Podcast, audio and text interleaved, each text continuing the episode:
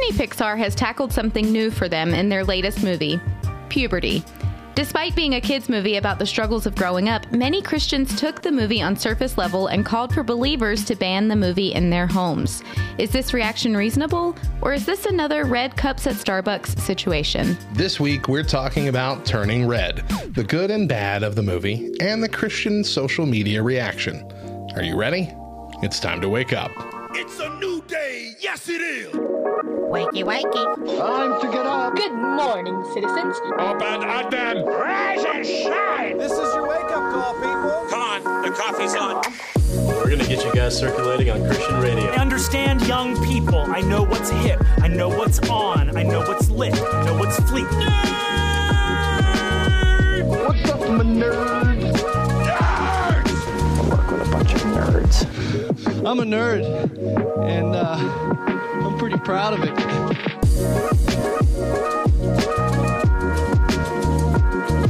Rise and shine, nerds. You're tuned in to the Back Row Morning Show, proudly a part of the Love Thy Nerd podcast network. I'm Radio Matt, the station manager and a nerd culture missionary here at LTN. I'm a third generation radio dude and a lifelong nerd. And I'm Mo, sidekick to the chief radio nerd, here to bring the facts and fire to your day. Now, where is my coffee?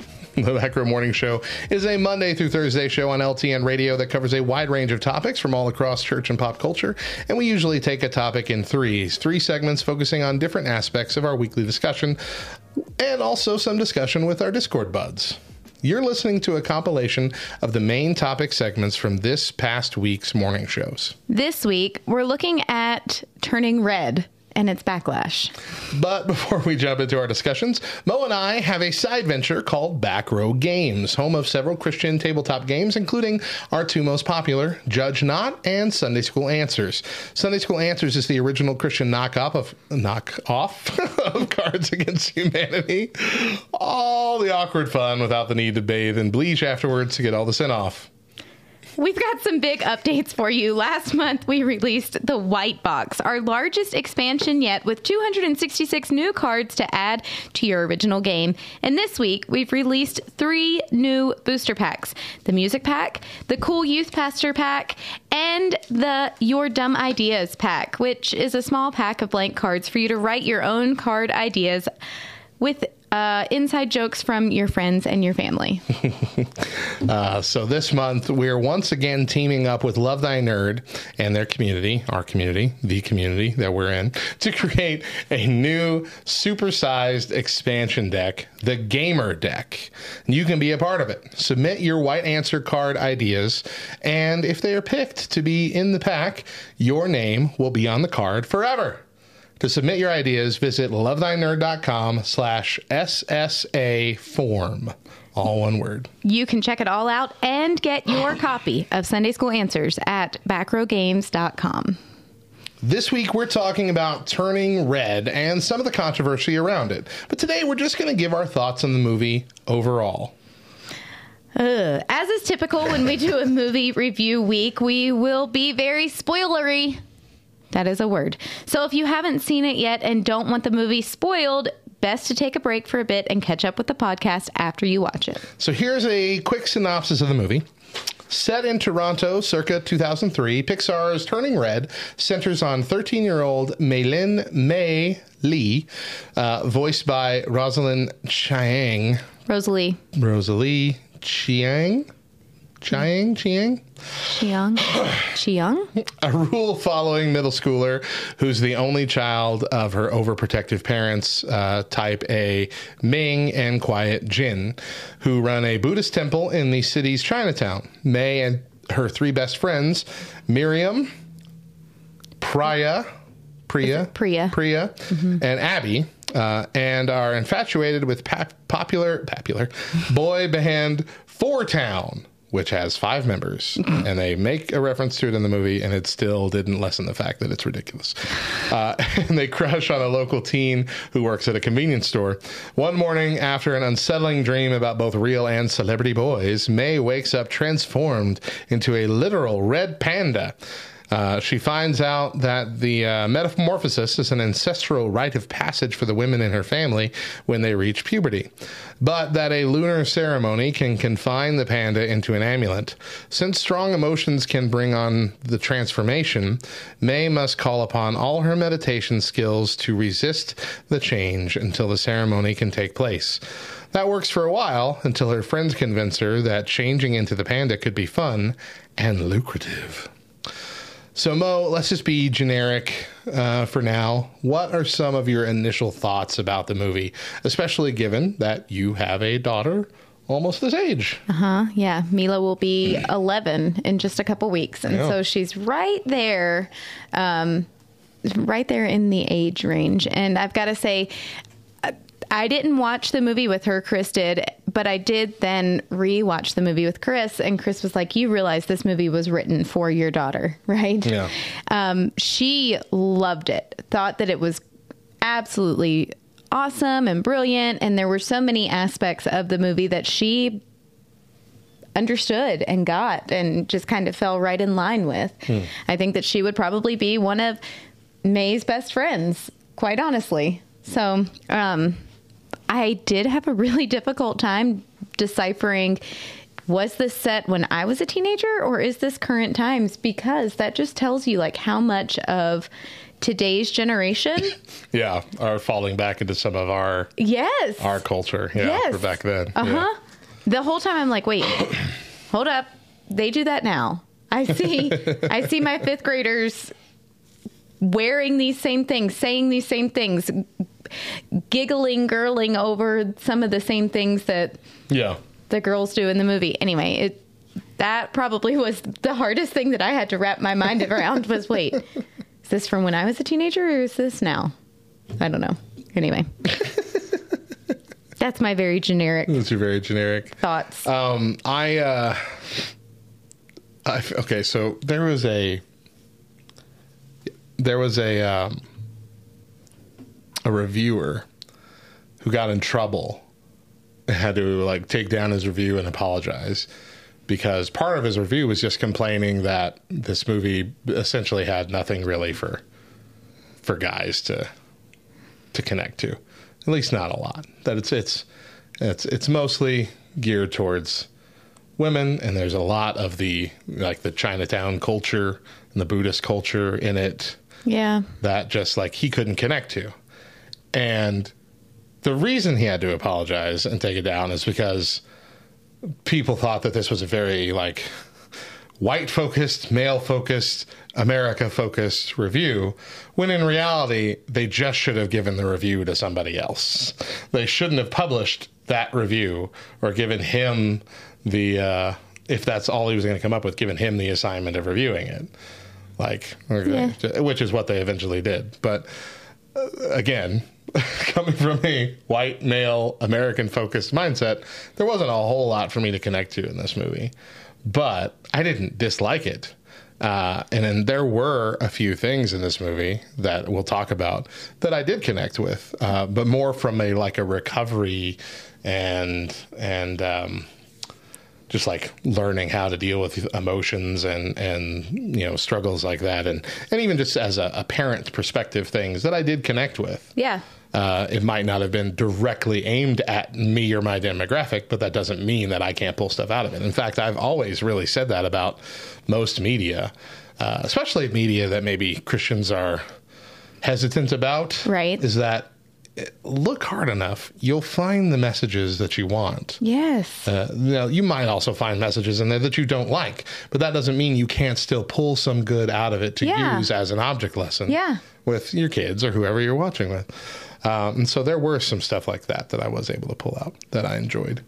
Um, but going into it, I didn't realize it was going to be set in the past. And so the first thing I noticed is like, none of these kids have phones. That's so- a, that was. Why didn't I figure Yeah. that out? It That was wasn't. good. It wasn't until I made that connection. I'm like, oh, okay, this is back with the boy band era, or at least on the tail end of it. Like, I get it now. And uh, I read an interview with the director, writer, I don't know, uh, who grew up in this area in Canada at this time. Okay. You know, so it was based on her experience. but uh, I did like the the mystical elements of it. You know, the the red panda thing being like a rite of passage curse esque kind of thing for the Right. family. Now it didn't start as a curse, but it kind of became a curse. Yeah. Um, I like that whole, you know, sci-fi nerdiness about it. Um, and we'll get into like the things that you know Christians had a problem with here in the next couple days, but uh, I didn't really find it all that problematic. There were a couple things I didn't like Right. uh, that were just a little, little distasteful. Maybe it just could have been done a little differently. Okay. and it wouldn't have bugged me as much. But before we get into that, I'll I'll ask you your that question. What was your favorite or least favorite and least favorite thing about the movie? Okay. Uh, my favorite thing about the movie was just how spot on, coming from a girl's perspective, how spot on a lot of the emotions that are shown through May um, were portrayed. Yeah. I I don't think that it has ever been done better or more eloquently than the way that this movie presented. Uh, Just like those puberty feeling moments of confusion and shame and awkwardness and change and Sure. con- I already said confusion, but anyway, um, my least favorite thing was the mom. But you're supposed to kind of not like the mom at first, so it did its job. Sure. Uh, so my favorite thing about the movie was how it took the time to show how both the mother began to understand the daughter better and that the daughter began to understand the mother's uh, life better too. And that culminated in again we're talking spoilers here culminated in that weird panda realm they they showed up in. Right. where she sees her mom at her age crying about the same kind of stuff that she was crying about about not being good enough not feeling good enough that, you know uh, being ashamed for one reason or another. And then her grabbing her by the hand and walking her out of that and how her mother it showed like her mother aging as they're walking up into her real age. And that culminated in that kind of connection at the end where they just kind of understood each other. Like yes you're a young woman you're growing up. I have to kind of get out of the way of that. At the same time saying i you know the, the daughter realizing i understand you know that not everything that you're doing is uh, what you want to do, or that you know you have the same feelings that I was a kid, and you're just trying your best to guide me, and it might not be perfect, but I at least understand that the reason is because you're you care about me and you're trying, Right. which you know all we can ask for, really. Right. I don't know. I don't know how Deidre and I are gonna understand that part of our daughter's life when it comes, to how we're gonna react. Uh, that kind of stuff is scary. Thinking about it too. The thing that I hated about the movie was uh, the the some of the choices of words. There is the scene where she's in full rebellion mode, and she's yelling, "I like boys." I like dancing. And then she says, I like gyrating. That word is one of those words that just give me the giblies, you know, just the, ooh, no, Because that word has too many connotations outside of dancing. Mm-hmm. 'Cause In this sense, she just meant dancing with her hips. That's what she meant. Yeah. But that word has so many sexual connotations Yeah. that I'm like, I don't like a character this young saying that word. and we're supposed to be uh, like empowered by it as an audience. I don't like it. Yeah. I don't, you could have cho- you could have chosen any other. Just just say I like dancing the way my friends dance. You know, just you know, be generic about it, where we still understand what you're saying. You don't have to say gyrating. And I can understand that. I can completely get that. I have, I take, I don't know the word to use, but Not gyrating. no. I get very, very, very frustrated and um, like you said, Gross the out, Ghiblies. yeah. but I don't even like using that word. That's like one of Right, you don't like Ghibli's either. Whenever I hear like a in a movie or a television show a kid say a cuss word and Mm. it's supposed to be done in a comical way, Mm-hmm. um, I can't think of what was said. But the Will Ferrell movie with he's the race car driver Talladega Nights. and the kid with his mouth in Yeah. that movie it just dry like i'm i every single time i will walk away from a movie Mm-hmm. so fast if a kid is talking I also know, yeah, they, they've also made it a trend lately to make that endearing when a kid cusses. Yeah, no. Like they did that in Endgame, where they had his Robert Downey Jr.'s daughter, you know, say the S word twice, and they made it like an endearing scene. And like, you can't say that. No, that's you know, that's my word. That's my or that's mommy's word. Only she's allowed to say that. And she says it. He, she says it again. And Can you get out of here? Why? Because I got some important S to do. You know, it says it again from his daughter. and makes it this wholesome father daughter moment. I'm like, but it's all around based around using the S word. Like Yeah. that's that's weird, right? We shouldn't be feeling all gooey about the daughter cussing. yeah Yeah, it's it's gross, and that's I- I that's agree. that's in too many things. I don't like movies that make kids cuss or make kids like talk about you know gross sexual stuff. I understand this stuff actually does happen in the real world. Uh, I've I I know plenty of stories of you know elementary schools in our town of uh, Oh, yeah. kids you know saying all kinds of gross things and talking about sexual things that they don't understand but they want people to think they do and just some weird one-upsmanship that they're doing with all the other kids. It's disgusting there, and I don't want to encourage it in movies and TV shows. exactly exactly I mm, that could be like a whole other topic that we we tackle one day because I think that there's a um, a very dangerous slippery slope that we put celebrity movie star kids in Sure. when we put them in roles like that. Yeah. Yeah. I So, agree. Anyway, But either way, overall, what would you rate the, rate the movie? One to ten? uh, probably seven and a half. Yeah, I'm about right there too, about Yeah. a seven Yeah. or so. So those are our basic thoughts. Now tomorrow we're going to have our Discord Discord Discord. have our Discord join us uh, for a discussion of some of the more controversial moments of the movie. We'll be back with more. Stick around.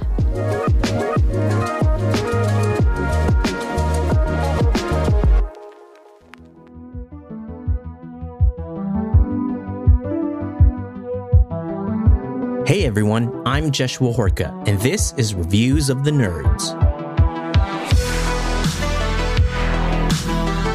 Today, I'm reviewing the tabletop role playing game Fantasy Age by Chris Pramas.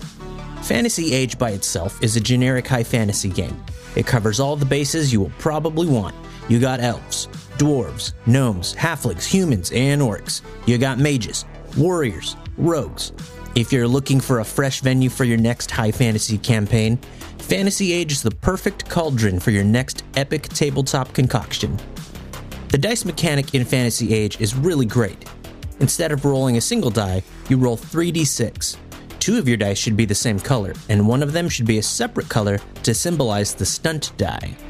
Whenever you roll, if you roll doubles on any of the three dice and the total equals a success, you generate stunt points equal to what you rolled on the stunt die. For combat rolls, this allows you to add special effects onto your attacks. For skill checks, this allows you to add different dramatic effects so you complete a skill with particular flair. I'm also a fan of this system as it makes figuring out the difficulty level of tasks pretty simple. Because you're rolling 3 dice most of the time, the common roll result is 10. So if you ever find yourself needing to roll a higher number than 10, especially 12 or higher, you should probably spend some resources or use a class ability to give yourself a bonus. Characters also get talents as they level up, which in D&D terms can be thought of as feats. What I like about this system is that talents have 3 levels of mastery: novice, journeyman, and master. It's up to the individual player how their character will progress. They can focus on and master a few talents, or spread out the points and be novices in many random talents. So even though there are only three initial classes to pick from, they can be customized in a myriad of ways. The game system itself is much more rules light and narrative than D&D, but it still has enough crunch to make things interesting. Anyone looking for a similar game system should give it a try. I'm Jeshua, and this has been Reviews of the Nerds.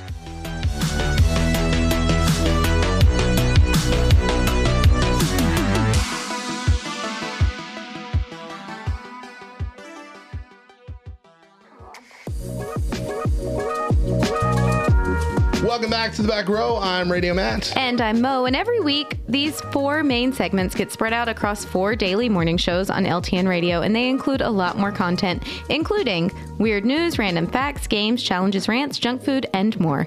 And you can be a part of all that by following us on Twitch at twitch.tv slash LTN on air, so you'll be notified when we go live. You can even be a part of the show. And make sure you catch our full morning shows every Monday through Thursday on LTNOnAir.com at 8 a.m. Eastern with an encore at 10. All right, so we've been talking about Turning Red, the latest animated movie from Disney Pixar, and uh, one of the few to not be rated G. Uh, and the Christian community has had some issues with the movie. Uh, raising a lot of controversial questions and some condemnations. So, today we're going to talk about some of those with our friends from Discord. We've got uh, Hillary, KY Redhead, here, and we've got uh, our buddy Tad. And uh, you both have seen the movie, right? We've we've confirmed Yeah. this. I have not seen the movie. You haven't Oh. seen the movie, I've not. but you wanted to jump in on this chat. Well, uh, certain aspects of the chat because I, uh, yeah, certain aspects of the chat interest me greatly. okay, so you're aware. You're aware of some of the I am. things. I am aware. Yes. Okay. I am aware, uh, and, and I Mo. won't comment on things that require knowledge of the movie. That's Okay. Well, Mo saw the movie at least as much as she stayed awake. She I. I saw as much of the movie as I see of most movies. I watched the movie despite the fact that it was very difficult for a a grown male to uh, connect with some of it, but there's some stuff that I actually did connect with quite a lot.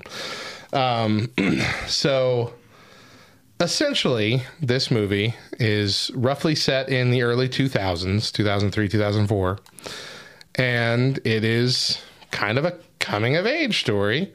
Uh, it's taking the story of basically a girl hitting puberty, uh, but making it fantastical, saying there's some sort of like a Buddhist um, family, not necessarily curse, but it's kind of treated like a curse uh, nowadays, where when you come of age, you let out an inner beast, a big red panda. And you have to learn to kind of tame the emotional red panda by keeping those emotions in check until they do like this weird ceremony where they can imprison the panda into some sort of amulet. It's a whole story. It's a whole thing. It's a whole movie. But it's essentially it's essentially about uh, you know becoming a woman, kind of you know, for lack of a better term. So, and uh, I mean, uh, Tad, you're also a a grown adult male You're also who- a woman who watched No. this. yeah, uh, but I also I work with kids, Okay. so I have a little bit of a unique perspective. So, well, what did you think of the movie, like overall? um, it it didn't catch my attention all the way through. Okay. Um, yeah, but I love the nostalgia of the whole thing. That was just great. I loved that. Mhm. I loved the friends. The friends were just they were dynamic. Yeah, it was a good Um, group. Yes. Uh, and um and the just the it it's Canada in Toronto uh, with with Chinatown and my mom grew up uh ch- like uh 20 minutes away from Chinatown in in a um in Scarborough uh surrounded by uh two Italian families when she grew up. So it it really hit home type of thing just because of stories and stuff like that. So Yeah. yeah, it was it was an enjoyable watch. Uh would I let someone younger than a teenage watch? Probably not.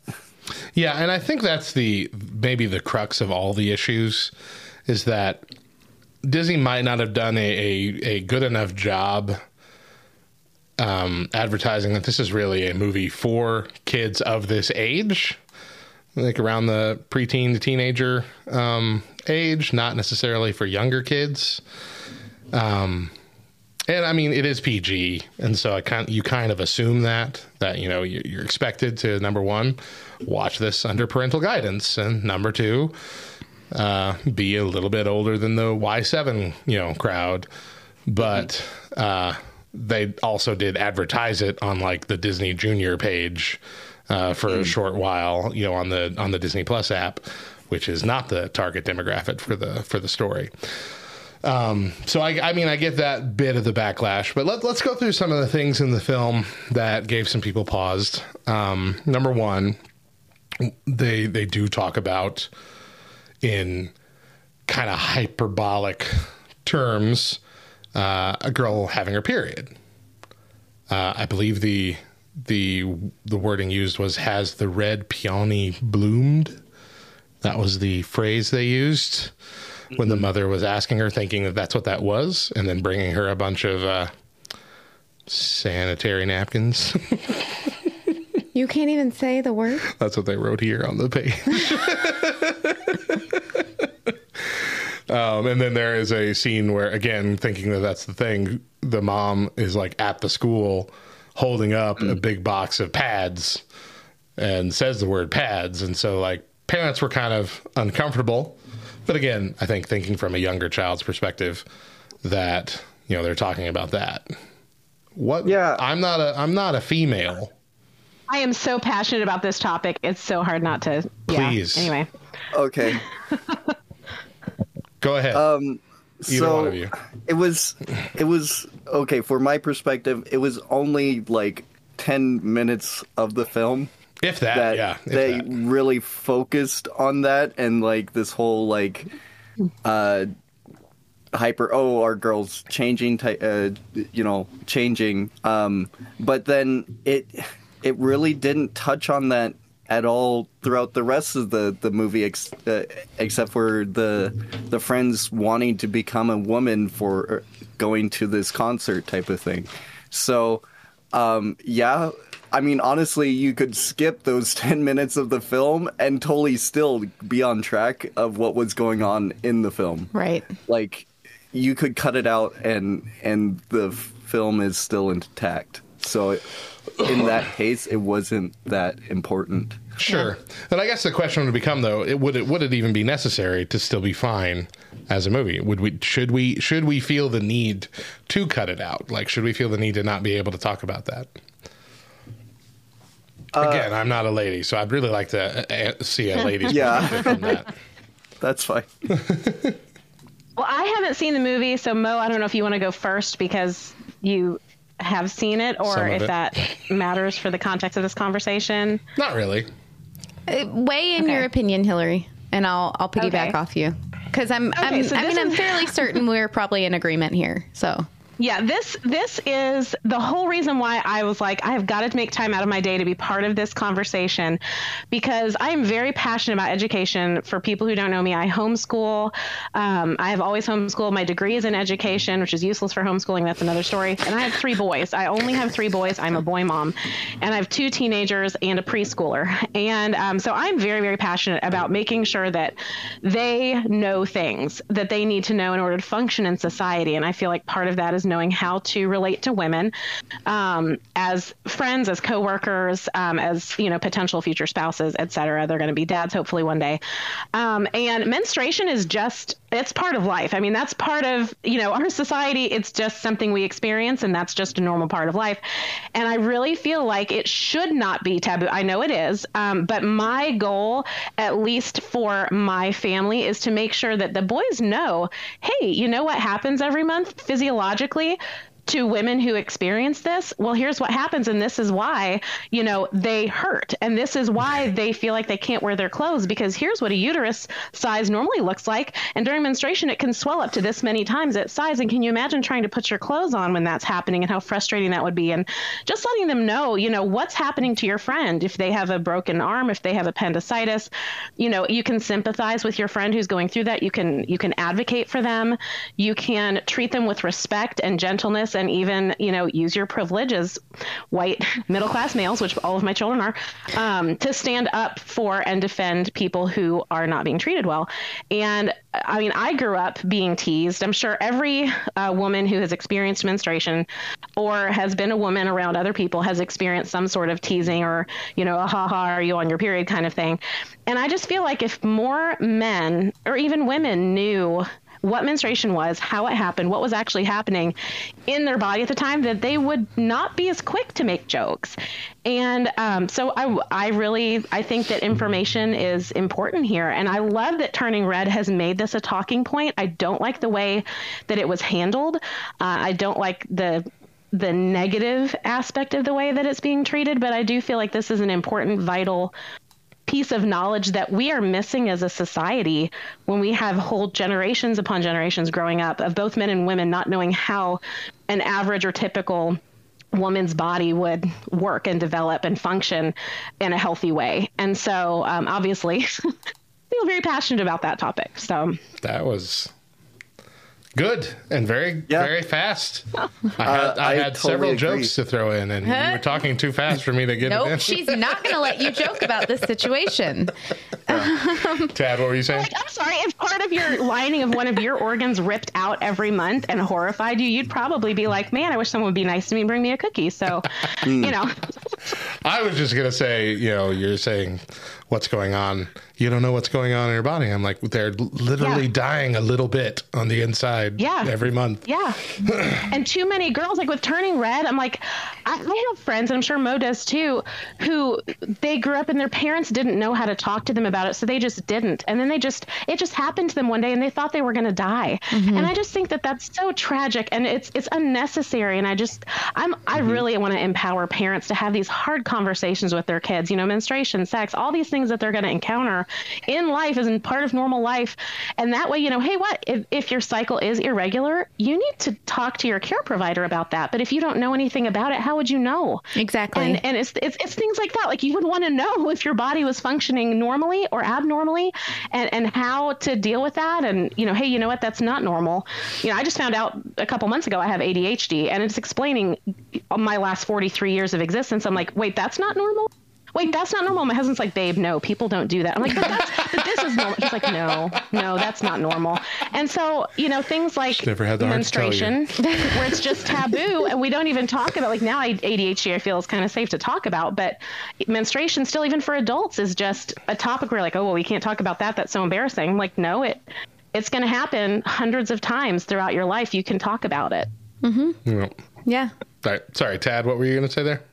Uh, that Sorry. I wholeheartedly no uh, uh, agree, um, and yeah, uh, and it's it's putting back. First of all, yeah, like like KY, KY was saying, and how the movie addresses it. Parents can be blindsided and react neg- negatively um, mm-hmm. or poorly and so mm-hmm. that it's a connection point for both the young teenager and the parents because it's it's that you know, it's it's giving a a, a thought into an influence influencing the parent and oh wait hold on. Have i had this talk yet?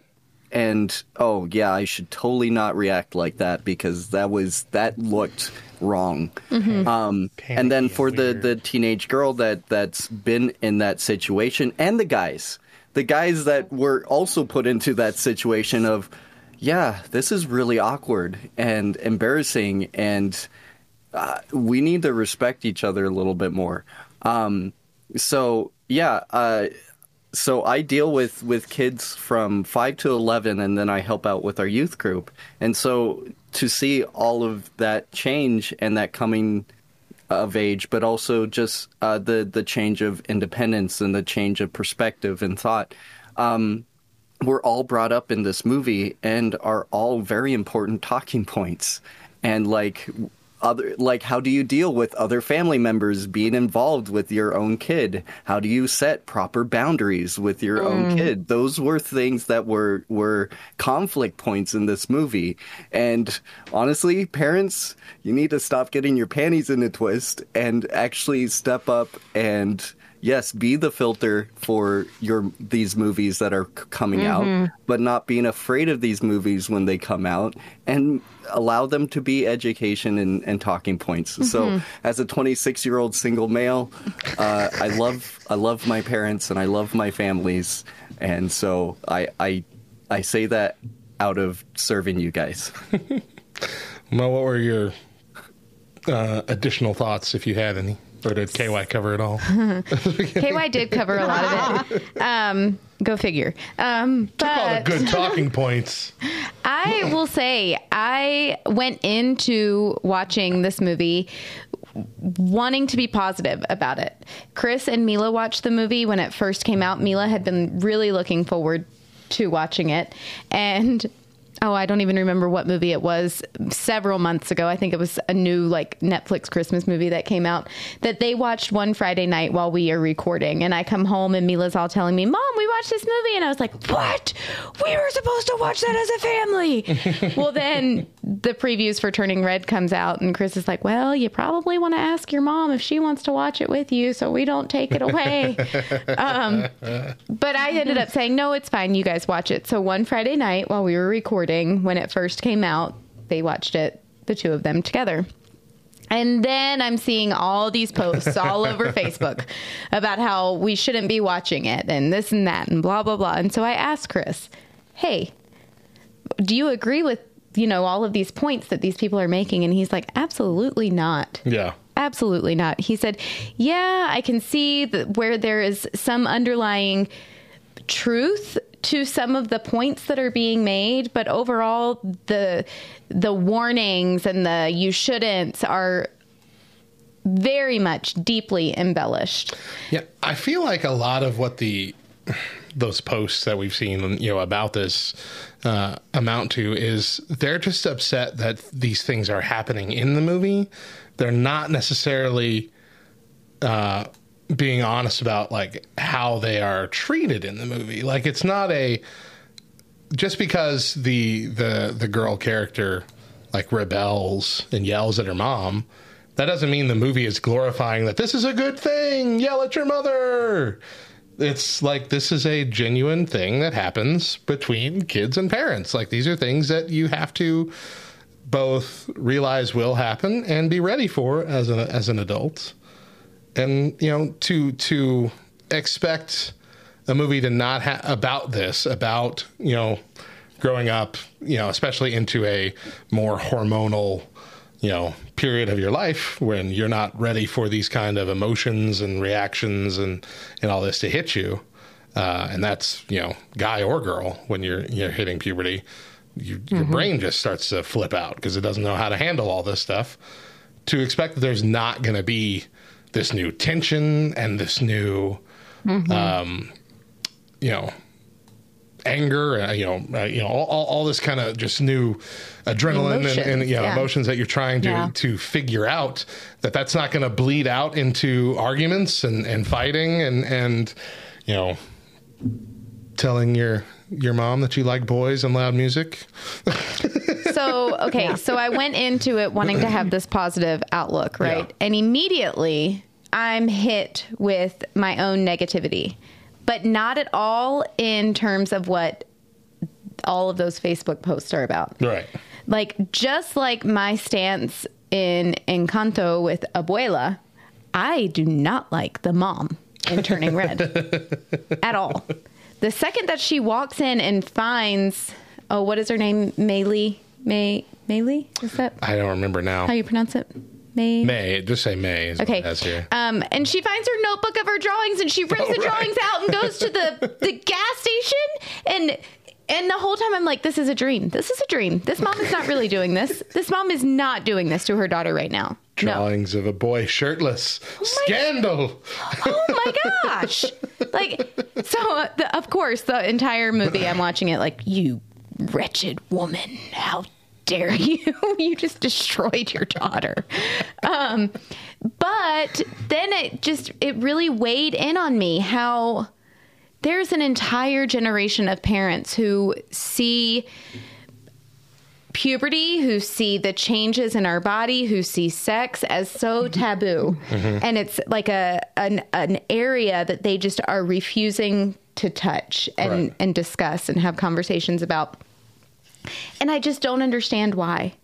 Coming from an educator's perspective, your kids are already hearing about it. And uh, from an elementary educator perspective, as early as second grade, your kids are hearing about these things. They're having conversations Mhm. with kids during lunch and at recess.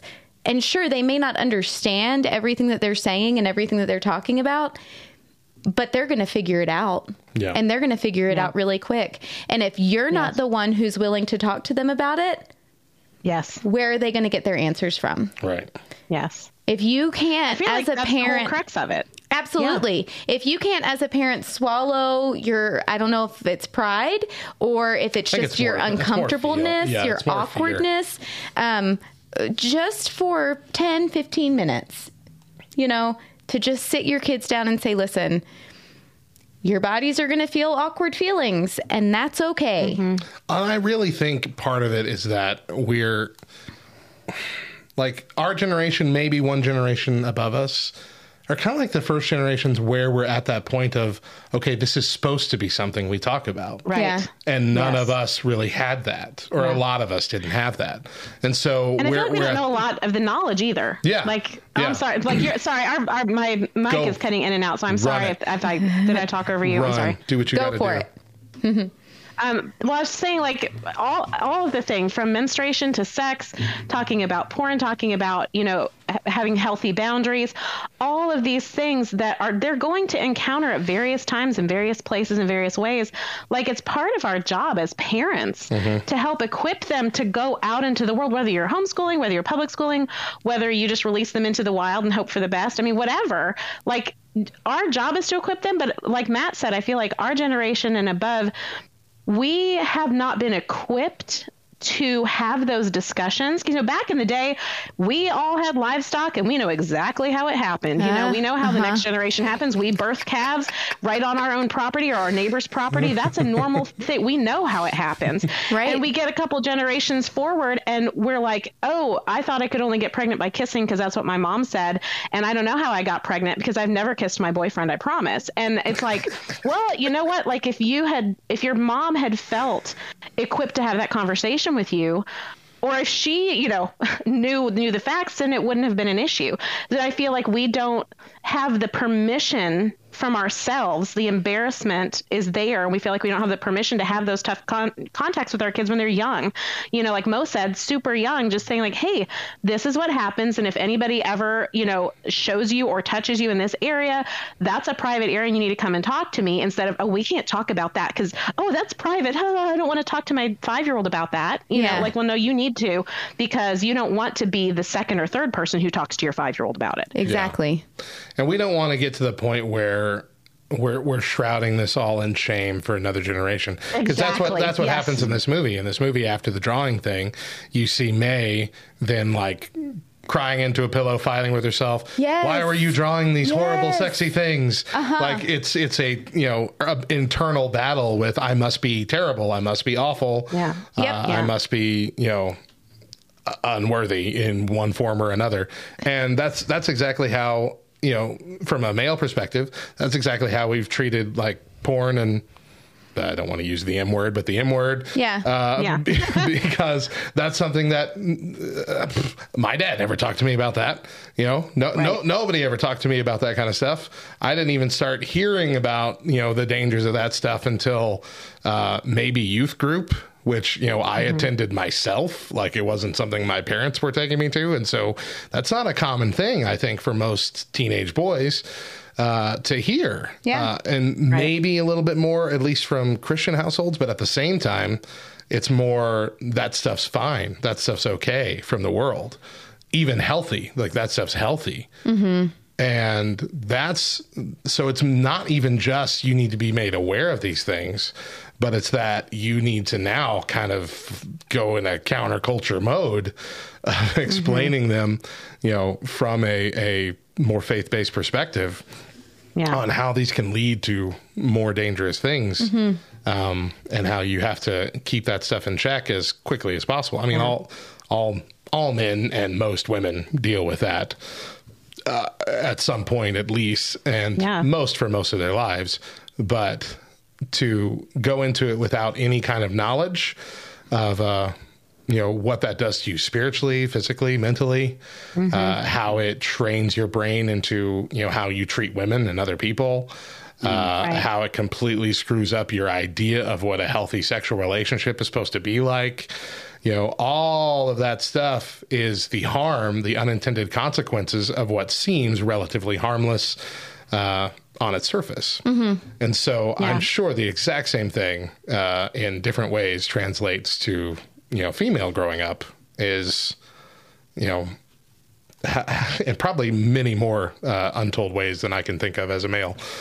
But to, to, to, to, to just not talk about it will send you into a, unless you're getting in trouble, let's put it that way. To not talk about it except to get yelled at when you're caught.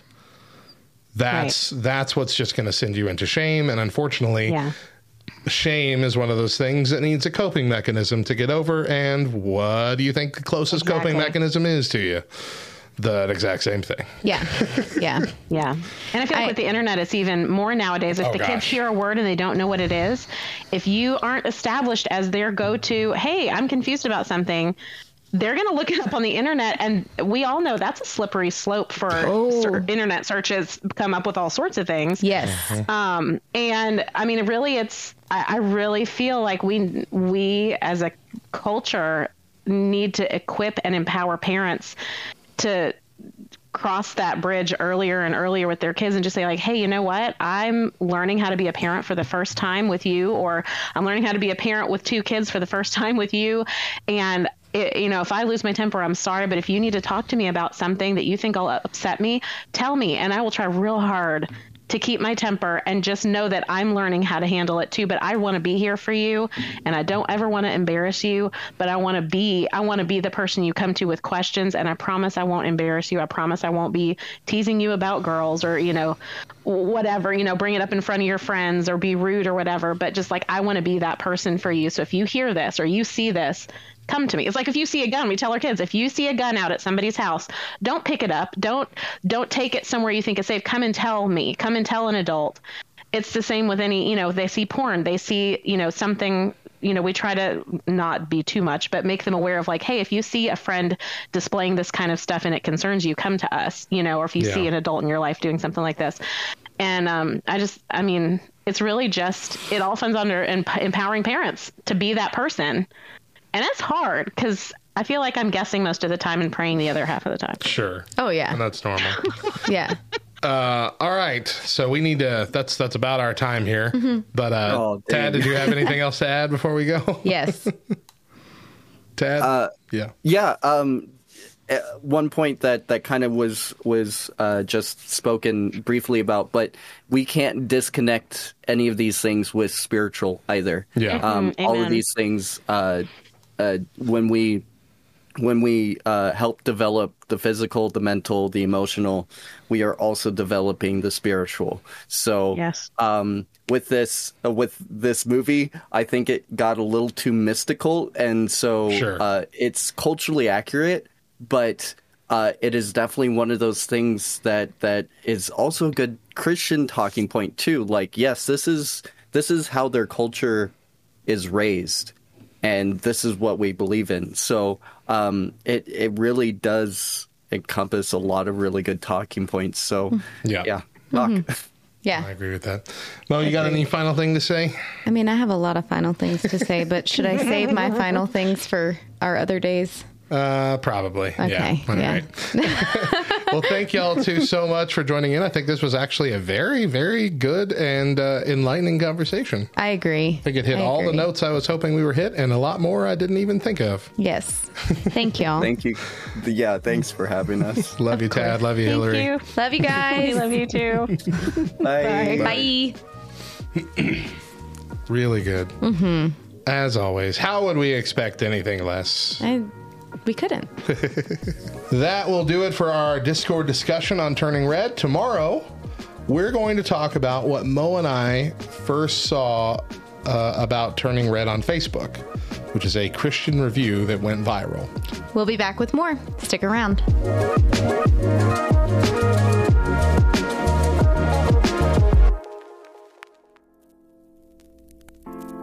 Have you ever heard a nerdy word or phrase that you were positive you should know, but you didn't?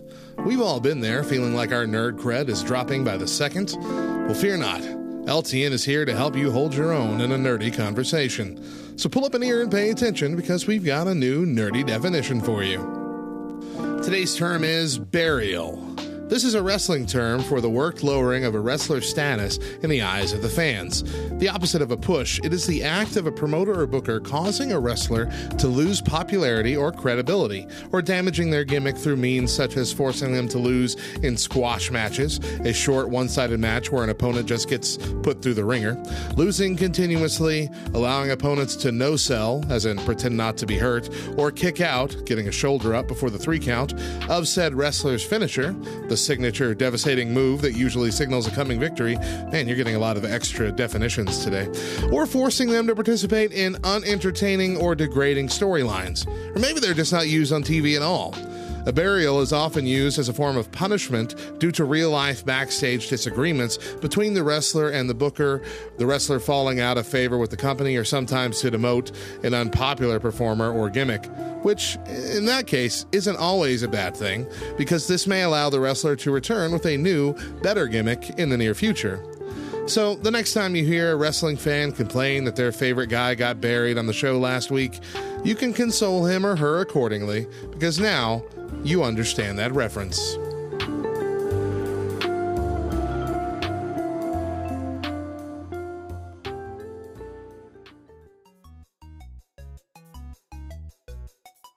Hey everyone, I'm Hector Miray, and this is Faith and Fandom 180 on LTN Radio. Having 14 years of parenting experience and still learning every day, I have like a whole roster of things I want to expose my kids to. Music, movies, video games, anime, comics, blah blah blah blah blah. Road trips, all of it. There's there's stuff I just want to share with them. But as they've gotten older, I've come to realize I also need to be open to actually taking their recommendations as well. Because you know what? They know me as well as I know them.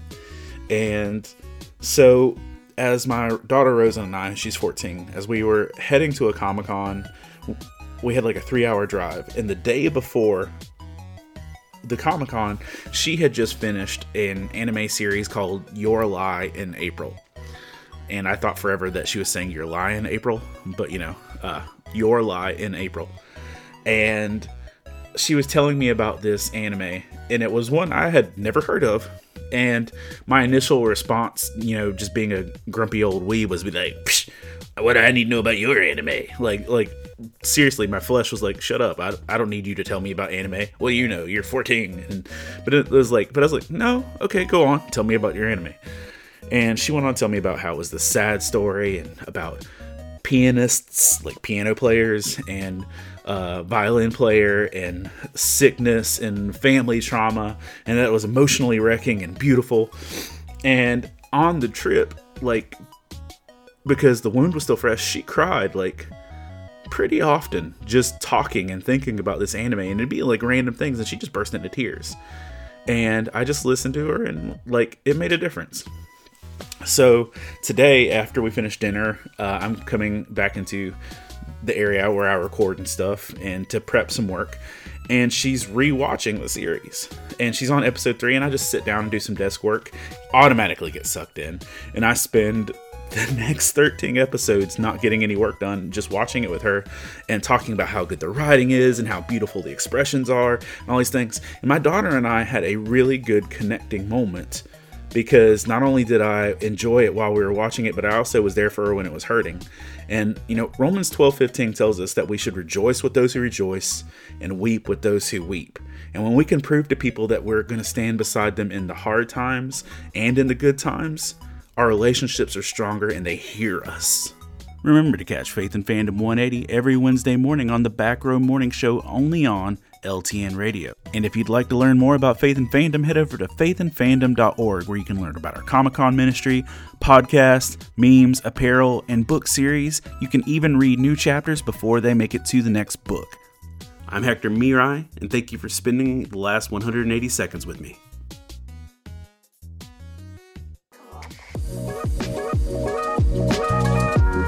Welcome back to the back row. I'm Radio Matt. And I'm Mo. There's a lot going on in our Discord, backrowdiscord.com, where you get to chat after the show, share your own show ideas, keep up to date with our Twitch and YouTube, and be a part of our radio shows. And also see the behind the scenes workings of Backrow Games, including Sunday School Answers. Again, go to backrowdiscord.com to join. This week, we're talking about Turning Red and some of the controversy around it. So far, we've given our initial reviews and discussed with our Discord some of the controversial parts, and once again, we'll be a little bit spoilery. So if you don't want to hear about the movie at all, maybe skip the rest of the show and come back to the podcast later. So, the original prompting for us to cover Turning Red at all was when Mo read a viral review from a Christian mother. Uh, this review was largely negative, listing all the controversial stuff we've already talked about this week, uh, and ending her review with this. She says, Maybe none of this is a big deal to you and your family, and that's okay. No judgment here if you love the movie. I encourage you to watch it on your own if you have the time and make your own judgment. I was just caught very off guard while watching it and explaining all these things to my children in the moment and why we don't agree with them. If I had known what all this movie entailed, we would have just skipped it all together and enjoyed a different lighthearted Disney movie. Now, I think that this parent kind of brought that on herself because you should do research on all the movies your kids watch, even the G rated ones.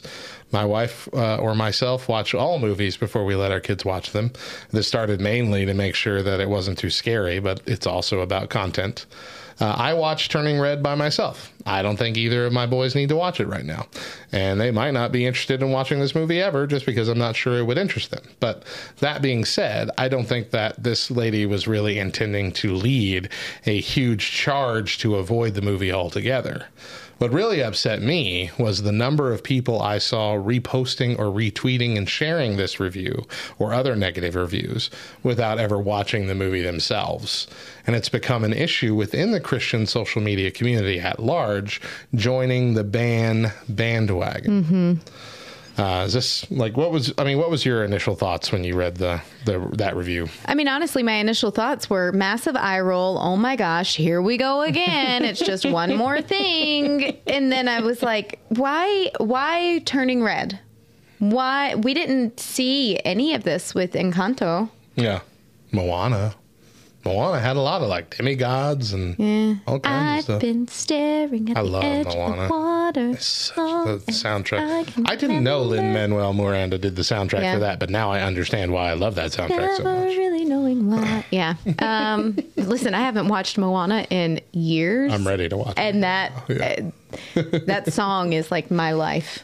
Anyway, um, but yes, that was my first initial thought. Like, why? Why turning red? And that only made me want to watch it more. Yeah. I that's the rebellious side of me. I get it. Um, where you know somebody says, "Don't do this," and I'm like, "Oh, I'm gonna do it." I'm gonna do so much of it. Yeah. um, but that, yeah, that was my first thought. Yeah. hmm Um, so we we've seen this uh, like, shifting away from the turning red specifically. We've seen this happen uh, quite a few times in Christian culture over the past several years, especially since the advent of social media becoming such a big thing with adults. You know, Yeah. teenagers have largely abandoned Facebook. Yeah. Uh, it's become the uncool adult hangout Yeah. uh, where we all go and complain and rub ointment on each other. Ew. so let's let's talk about the first one that I really recall happening on the internet specifically, and that is that red cup incident. The- Okay. the, guy who led the charge against Starbucks, not because Starbucks did anything specifically bad, but because they didn't do something that he thought they should. Okay. And that was instead of making a bunch of fun Christmassy designs, which prior to this had never had anything to do with Jesus or anything. It was always just the the generic Christmas stuff on it, mittens, snowmen, you know, stuff like that. Mm-hmm. Uh, he was upset that they had decided to just do solid red cups with the little green Starbucks logo. Uh-huh. And that's the red and green and it's it's it's minimalist but tasteful and it is different because they don't have red cups normally. So that's their big Christmas thing and he was so mad that they didn't do designs for Christmas on it that he went to Facebook, or I don't know if that's exactly the first place he posted it, but that's where the video ended up, and gave a long rant about how this was a a affront to Jesus and to Christianity and to Christmas. And for some reason, a butt ton of Christians got behind this guy Yeah. and agreed. And not only agreed, agreed to do something about it. I know. Which largely amounted to harassing people that didn't make this decision, that are working minimum wage at the counter, saying, go to you know Starbucks and say that your name is Merry Christmas. So they have to write Merry Christmas on the cup and decorate it. Why are you bugging the people that just want to make their money and go home? like that was my first thought. I made a, I think I made a, I did make a uh, parody song about it, and that's one of the main points that I said in there. Is like, dude, I didn't make this decision. Uh, why are you? I Why are you heckling me, man? I just want to, just want to make people coffee and go home. But there were so many Christians like, yes, yes, we're going to do this. We're going to follow this guy like we're charging into hell with a water pistol. Just like, uh, do you need a tissue? I'm good. Are you crying? Are you really sad? My nose this? is running for some reason. I've just been sitting over here wiping my snotty nose on my shirt sleeve. You know, it's no big deal. It's fine. We're good. Carry on. Carry on. So we had that. Uh, but prior to that, uh, prior to social media, you know, Christians have led very large bands, sometimes for very many years. Mm-hmm. Um, so going backwards in time, we had the Harry Potter band. Yes. I remember being a uh, youth grouper and watching a video about all the terrible things about the Harry Potter books. How like it's real witchcraft and how it'll bring you to I have not met one person who's been like, I'm a Wiccan now. And it's Because of all Harry because of Harry Potter. and you haven't either.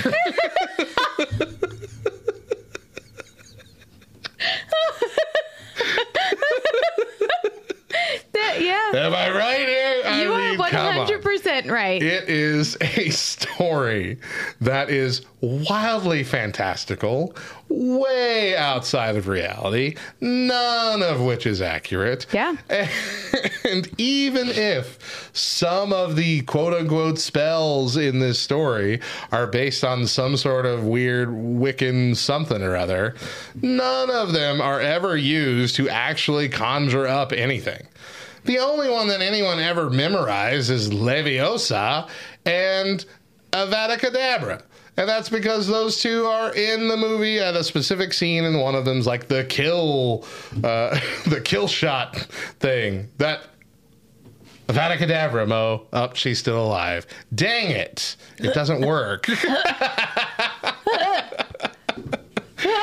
oh goodness! So I'm I mean, okay. it's really it's really silly. Yeah, I agree. Uh, and way overblown. And in reality, there is so much Christian o- undertones in the Harry Potter, Harry Potter, Harry Potter. Harry Potter series. so much you can pull out of it for fantastic uh, biblical allegories and things. Mm-hmm. I mean, just s- it. Uh-huh. Uh, and I feel like this might be the the one that's still clinging on to a lot of people. And I think it's largely because they haven't done their own research. Uh-huh. Have you read one of the books or watched one of the movies and seen any real thing that's any different than Lord of the Rings or any of the other goofball fantasy movies out there? Just Why do you call them goofball? They're because I hate amazing. fantasy stories. Good grief. Uh, but even longer than that was the Southern Baptist Church's Disney oh band, my goodness, yes. which also was started for a ridiculous reason. Disney had what was known as a, a gay it wasn't gay pride weekend because the gay pride as a term didn't exist but it was essentially that it was one weekend out of the year where they encouraged you know homosexual people to come and you know they did a you know celebration thing there. And so people got really mad that that existed and they're like we're going to boycott all disney things until this weekend goes away. What they failed to mention to anybody who jumped on the bandwagon was that Disney also has a Christian week, a faith-based weekend where they bring in Christian bands and and do and I'm pretty sure they still do it and do all this stuff. It is a non-religious organization having some special weekends for some certain communities of which you are one. Right. Why is that something ban worthy? Why are you expecting a non Christian corporation to act like a Christian corporation and then forcing them to follow your set of morality? You can't expect that. And of course, they never caved. Who caved? We caved. Finally, after more than a decade, I think it was close to two decades. I don't remember. Actually. Oh, there's still It was a long there's time. still Christians walking around giving other Christians a hard time for right watching Disney movies. And again, I don't have a problem with any of this if it's your personal decision based on research you've done. Absolutely.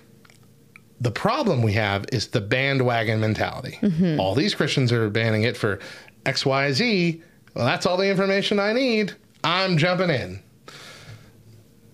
Uh, the oldest one that I can recall, which started I think before we were born, or maybe early on in our lives, was the D and D ban, the Dungeons and Dragons ban. Mm-hmm. Uh, you can still find the Chick tract out there uh, being printed regularly about Dungeons and Dragons and how it just it leads to demons and torture in your life. Dungeons and Dragons is no different in tone or scope than Lord of the Rings or Narnia or anything like that. It's ogres, it's dwarves, it's you know people fighting dragons and you know going into da- dungeons. It's it's a storytelling thing. It's basically a fantasy movie or book that you're writing yourself as you go along in game format. Can I just throw this out there because I remember the D and D ban. Yeah. Um, my parents were youth leaders when I was, you know, between the ages of nine and 12. Um, and I can remember my dad having the youth boys over for game days. This is back when you had to bring your entire computer. Right, you had to do the whole Uh-huh. Yeah. LAN party. Yeah. Um, and so our entire dining room table was covered in computer monitors and CPUs. And they just did this huge game style playing Doom Yeah, and Duke Nukem. yeah. But they were not allowed to play D&D. and I can remember being about 10 years old going, what the heck? Right.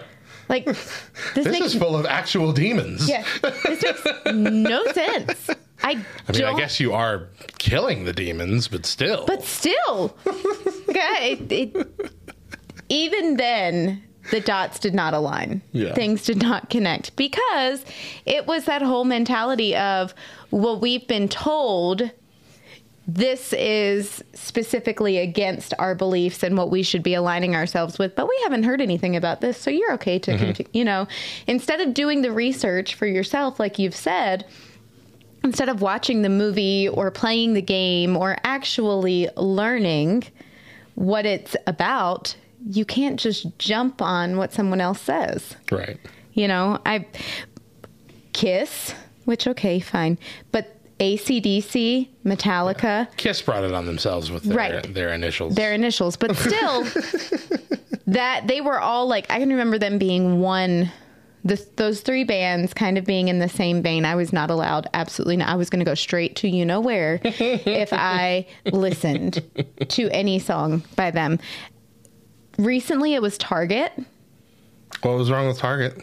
They, their bathrooms. Oh, right. They were doing the, yeah. Yeah. I remember that. And then the whole big, huge laundry list of companies who support homosexual rights and, and whatnot that we should be banning that, like Pepsi and Coke and What's funny is half of those companies don't actually like really, they just want to make a bunch of sales based on their products and Yeah. But instead of Christians taking a, a rational yeah. perspective, it's easier to just jump alongside what everyone else is saying and say, yeah, you're right. We have to ban them. We absolutely cannot stand with what they, they stand for. I remember in youth group we had a guy come in, like our, our youth pastor brought in a, a guy. I think he went to our church at one point at that time, but he, he wasn't going then. But he he called himself knowledgeable in a lot of things regarding the Church of Satan. And he brought like this laundry list of companies that regularly donate to the Church of Satan. And I'm like, I don't think this sounds credible. and, and I, to this day, like nothing of what he said has been corroborated. Because I mean, you you have to make your donations public. Right. This would be everywhere all the time. Yeah. Why would why would it just be the companies that donate to like a homosexual pride, you know, whatever?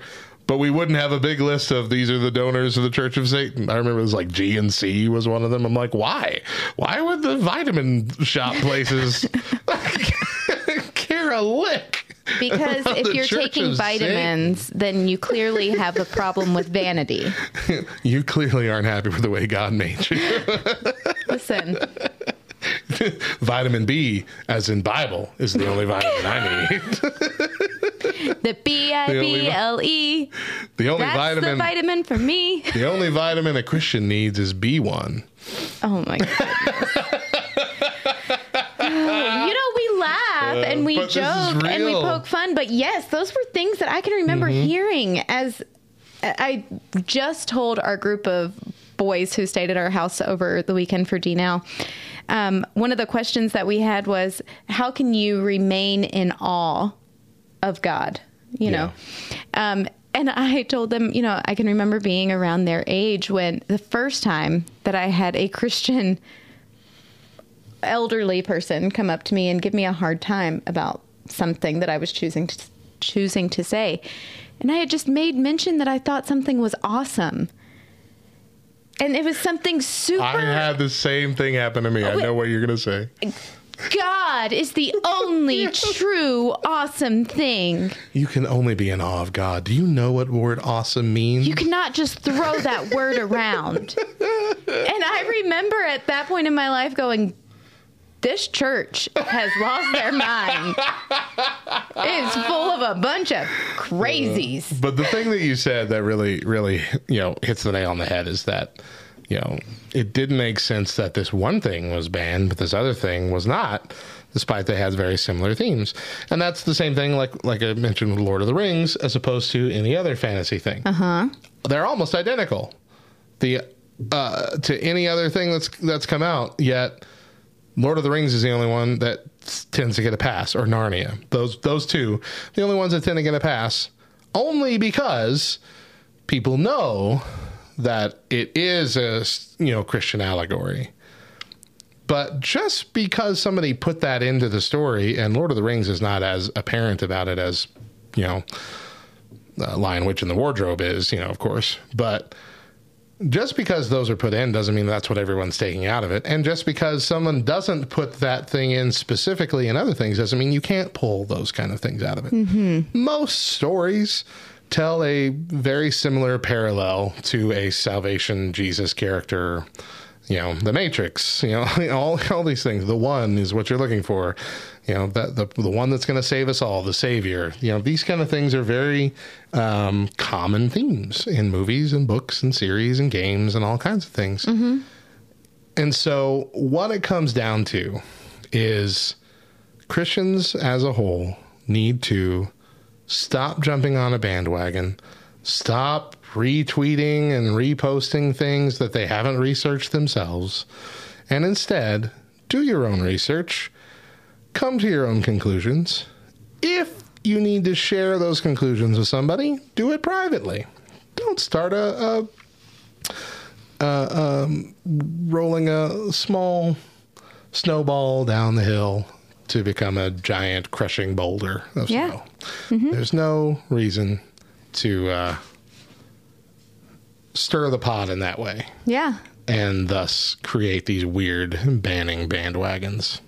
So, that being said, if everything you've heard us talk about with Turning Red this week uh, has made you weary, especially yesterday, we talked about some of the controversial stuff. If it's made you weary of letting your kids watch it, as we said, watch it yourself first. it's okay to get other people's reviews. It's okay to go to Common Sense Media, which actually is relatively okay with the movie. It, it's okay to check out all these different places. But in the end, you won't really know how you're supposed to think about this until you experience it. It's the same thing with music. It's the same thing with movies. It's the same thing with books. It's the same thing with video games. Mm-hmm. It's the same thing as anything else that you as a parent should be aware of in your child's life. Yes, it takes some time. Yes, it takes some extra effort, but it's part of parenting. Now, I'm not saying by far just let your kid run wild and do whatever they want. That's not what I'm saying. Or, or you know, take in anything that they want, experience anything that they want. That's not what I'm saying. Uh, they're probably going to make some mistakes.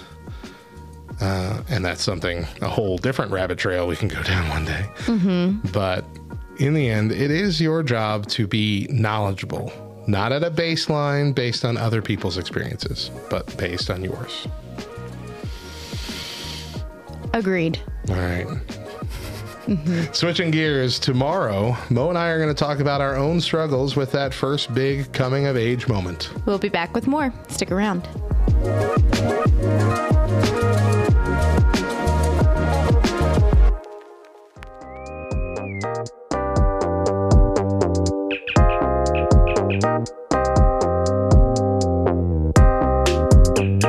This week in Nerd History, the man comes around.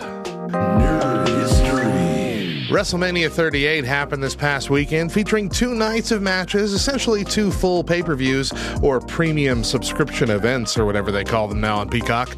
This is the third year they have decided to split the showcase of the Immortals up into a two night event. The first being WrestleMania 36 in 2020, which was a relatively underwhelming event with no fans in attendance due to the COVID 19 pandemic. This has proven to be a good move given that the last one night WrestleMania, the 35th edition occurring on April 7th, 2019, ran a staggering 7 hours and 19 minutes, including the pre show, making this WWE's longest uninterrupted pay per view event ever.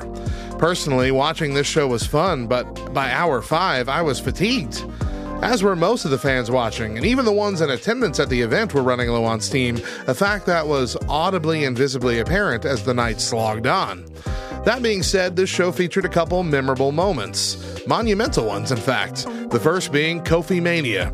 Kofi Kingston breaking through and winning the WWE Championship from Daniel Bryan.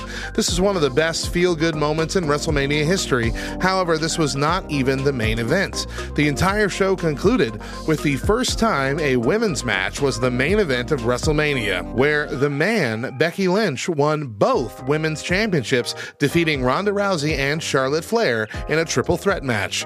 You can bet that the crowd was reinvigorated by this final match, which made history in spectacular fashion and solidified the legitimacy of the women's division finally being taken seriously in wrestling. However, given that East Coasters found themselves going to bed after 1 a.m. to see this match, I'm sure we're all grateful that we now have two nights to take the whole show in.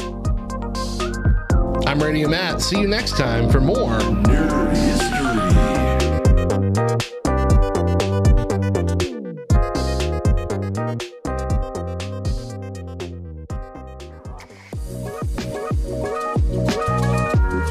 Welcome back to the back row. I'm Radio Matt. And I'm Mo, and Matt and I have been doing this for years, quickly approaching our 500th morning show. You can catch roughly the last 150 episodes in the podcast feed, but you can do a deeper dive into our archives and catch nearly every single episode ever in our Discord. Join us at backrowdiscord.com and visit our podcast archives channel. You can do a deeper dig into our dive uh, Discord You can, archive. yep, do it all. This week we're talking about Turning Red and some of the controversy around it. So far, we've given our initial reviews and discussed with our Discord some of the controversial parts. And we talked about the bad Christian habit of jumping on a banning bandwagon with very little personal research. But today, we're going to go back to the movie's topic and talk about that special time in every young person's lives puberty. So, of course, the whole movie is kind of an allegory for puberty uh, slash girls getting their period, if we're going to take it a little bit more fine tuned. But in all, it's really about kind of a coming of age thing. So, did you feel that this movie represented this for you as an official 100% certified lady type person? Um, in a lot of ways, yes. Yes. Even. Uh, from the very beginning of the movie when she's drawing the images in her in her journal Mm, and yeah. she just finds herself out of nowhere like thinking these thoughts and feeling these emotions and then knowing instantly that they're not I don't want to say not good but that she's she shouldn't be having these But they're thoughts. coming, yeah, they're coming from a Yeah. lustful place. Yes, um, and then wanting to hide it, um, and then that whole battle, that internal battle of you can't feel these things. You you know you have to make your mom proud. You have to make good choices. I- uh, it yeah. I would say about ninety eight percent of it nailed nailed it on the head for me personally at at that time in my life. I think that's even for for parents who are comfortable talking about the like body changing aspect of puberty with their kids. I think that's one of the things that we still kind of omit is that the fact that a lot of puberty revolves around the fact that we're starting to feel like sexuality, like Yeah. emotions and feelings and lust, and we're noticing body parts and things on other people that uh, we don't understand why we like Yeah, suddenly. and just kind of seemingly out of nowhere. Right. Yeah. And that was very confusing for me as a kid. Um, like, my parents never talked to me about any of that stuff, you know, didn't prepare me for what was happening. Uh, and so I didn't know what was happening. Uh, all I knew is that suddenly I was very interested in what Starz had playing late at night uh, when my parents was, were asleep. Yep. And then, of course, this was the time when uh, the personal family computer, the home computer, started becoming a common thing. And so we eventually got our own computer in the living room there that connected to the internet. Back in the old days, where connected to the internet sounded like. You know, that kind of thing. Took forever, and you couldn't use the telephone while you were on the internet. Yep. Um, and I was left home a lot alone during this time. And so puberty for me actually went hand in hand with discovering pornography, which was a terrible way to experience puberty. I'm just going to say, like it, it messed me up, not understanding what was going on and growing into this. And like it became uh, almost a dependent part of me from just the first rumblings of you know starting that process uh, and uh, i also learned really quickly how to hide that fact and so i only ever got caught looking at that stuff one time and did a fine job explaining it away uh, and it was like one of the biggest addictions I ever had for like 13 years of my life. Like it, it was a huge problem, and a lot of, a lot, especially boys. I know there's quite a few women who also go through that struggle, but but I f- I feel like the majority of boys uh, struggle with that uh, on one level or another. Uh, you know, there have been several studies done that have found like, yeah, it's just it's hundred percent of boys look at this stuff. Like, there's no escaping seeing it. Uh, and this whole episode's not about pornography. I promise. I know it makes people uncomfortable, but that's just that was my experience, you know, early on, and so I learned everything about my changing body and you know lustful feelings and all this the very wrong way, the very flipped opposite of reality, opposite of what God intended kind of way. And it would take me many years to kind of unlearn all those things. Uh, and I feel like, I don't know for sure, but I feel like if my dad had sat me down one day, you know, when I was 11 or 12 and talked to me about some of this stuff, prepared me a little bit for what was going to happen and what I'd be attracted to and what is healthy and what's not. Feel like I might have been able to shorten that struggle a Yeah. little bit.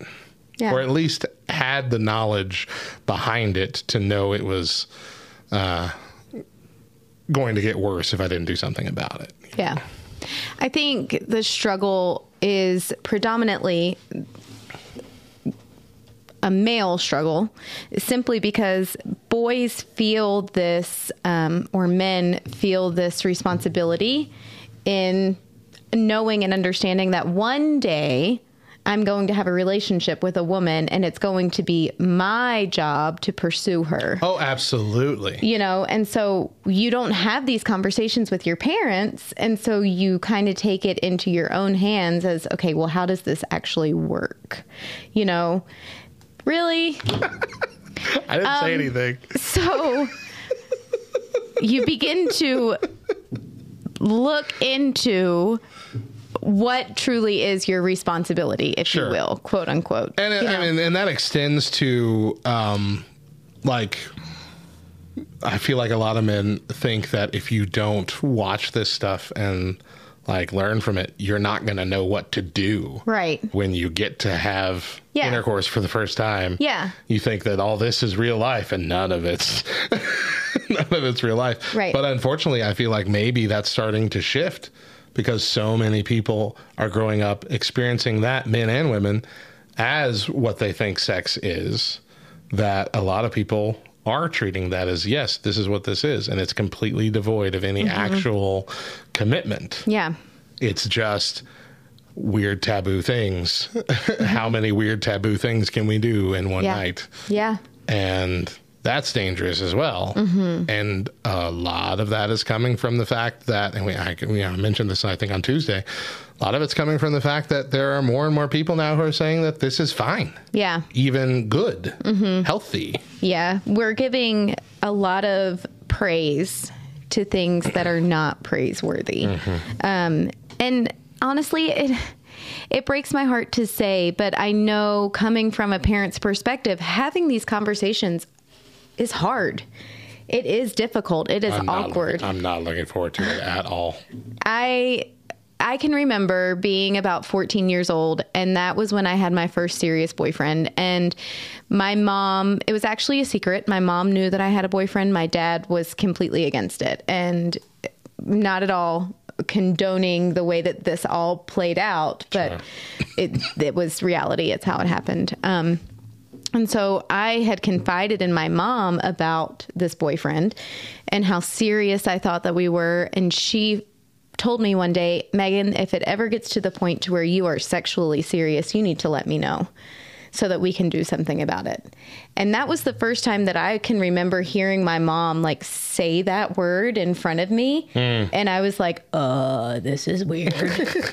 I, Um, no, thank you. yeah you know um and while i know that she was just doing her very best at what she thought as a mom she needed to do to protect me Mm-hmm. I made a commitment very early um, with our kids that i was going to set a different standard and i was going to let them know listen what i want for you is for you to remain pure And there's going to be temptations, there's going to be things that you feel, and all of those things are okay. Those are good things. They are natural things, you know, but they have to be contained Yeah. until the time is right. Um, and so having those difficult conversations with your kids, and not just once, but you got to have them a lot. and you just kind of got to keep reminding them of those standards and that there's nothing to be ashamed of in all of these feelings Yeah. you know, in all of the changes. It's not something that's shameful, but it is something that has to be contained until the time is right. You know, um, I, I, my least favorite part was when the mom, and I said this, I think, um, when the mom ripped out the pages from, from Mei's journal and just completely humiliated her in front of a number of people Yeah. but also that shame, that inner shame that May was already feeling, that just validated that. Yeah. You know, instead of kind of going, okay, we're here. Hold on. We got to have a conversation. Let's sit down, you know. Instead of, it was okay for the mom to freak out a little, Mm-hmm. but let's not shame our children and let's not humiliate them, especially for things that are natural, things that are going to happen. Yeah. You know, I think that's the really dangerous part is as parents, it's our job to protect them. And sometimes that even means protecting them from ourselves and Yeah. from our own feelings. So, You're absolutely right.